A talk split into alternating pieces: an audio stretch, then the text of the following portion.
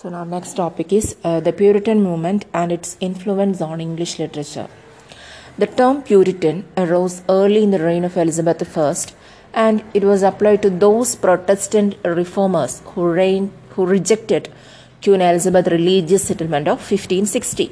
So the Puritans wanted to carry the purification of the Catholic abuses of religion. The outstanding characteristics of Puritanism can be, can be summarized as follows. First is Puritans rejected any spiritual authority save that of the Bible, the pure word of God. Second is they were opposed to the appointment of official church authorities such as bishops. Third is they believed that the voice of God spoke in each man's individual conscience and that no priest could come between. Fourth is they insisted on insisted on extreme austerity of worship, believing that images, ornaments, altars, rituals were all superstitious. Next is they regarded all fiction such as stage plays as deceiving vanities and in general they objected to all amusements and entertainments. So there were several sects of Puritans. Presbyterians, Brownists, Baptists, they were strong in towns, especially in London and in the University of Cambridge.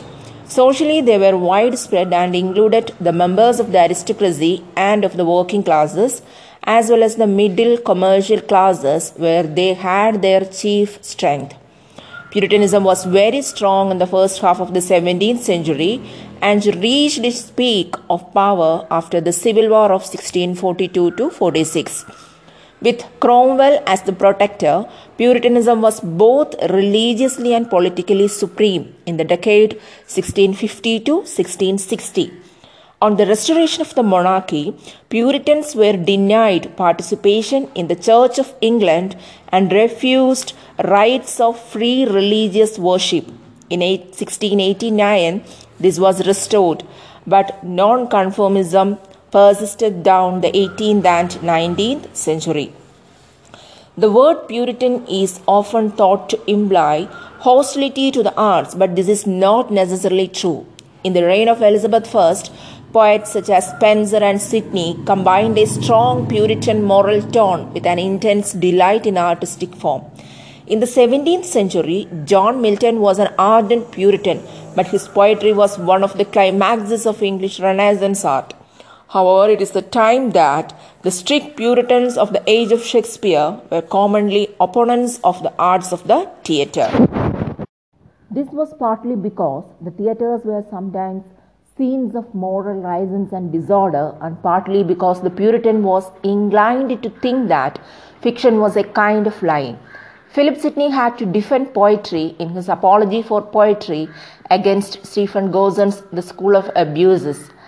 Even Bunyan was criticized by his Puritan comrades for writing fiction in his allegory Pilgrim's Progress. Nonetheless, in the 18th and 19th centuries, Puritanism tended to encourage a contempt for culture. Puritanism always had encouraged a practical attitude to worldly affairs. Art encourages the contemplative virtues which the practiced which the practical minded Puritan considered as frivolous and sinful. In Milton, we have the supreme example of the Puritan poet, that is, in Paradise Lost, he turns to the inner light. The mind is its own place and in itself can make a heaven of hell and hell of heaven. He explores the root of the human tragedy as embodied in the Christian faith. His Adam and Eve are really, uh, really images of Puritan life. Bunyan's Christian is the typical 17th century English Puritan on his pilgrimage to the celestial city. We find how the Puritan belief that good life could only be lived by the inner light had an important influence on the art form called the novel. To discern the inner light, it was necessary to conduct self inquiry. This produced spiritual autobiographies like Bunyan's Grace Abounding. Such self knowledge increased the interest in an understanding of the human heart. The first result of this was our in Bunyan's own pilgrim progress. It also increased a sense of the loneliness of the individual.